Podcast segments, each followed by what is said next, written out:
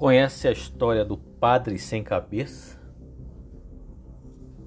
Preste bem atenção.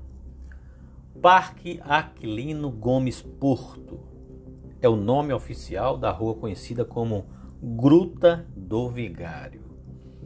Assim que iniciaram a construção das primeiras casas dessa extraordinária gruta, muita gente, para cortar caminho quando vinha do comércio, descia o gogó da Ema e saía na Gruta do Vigário.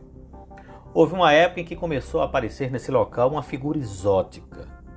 Era um padre sem cabeça que aterrorizava moradores e transeuntes que andavam por essa rua. O padre usava batina preta e caminhava lentamente durante a madrugada. As pessoas que viam o estranho sacerdote saíam correndo apavoradas. Outras desmaiavam e eram socorridas pelos moradores do lugar. O aparecimento do padre misterioso atormentou os habitantes da rua, causando curiosidade e confusão na cidade por um bom tempo. Na época, parte da população deixou de caminhar à noite pela gruta, a qual tornou-se famosa pelas suas histórias e contos do além.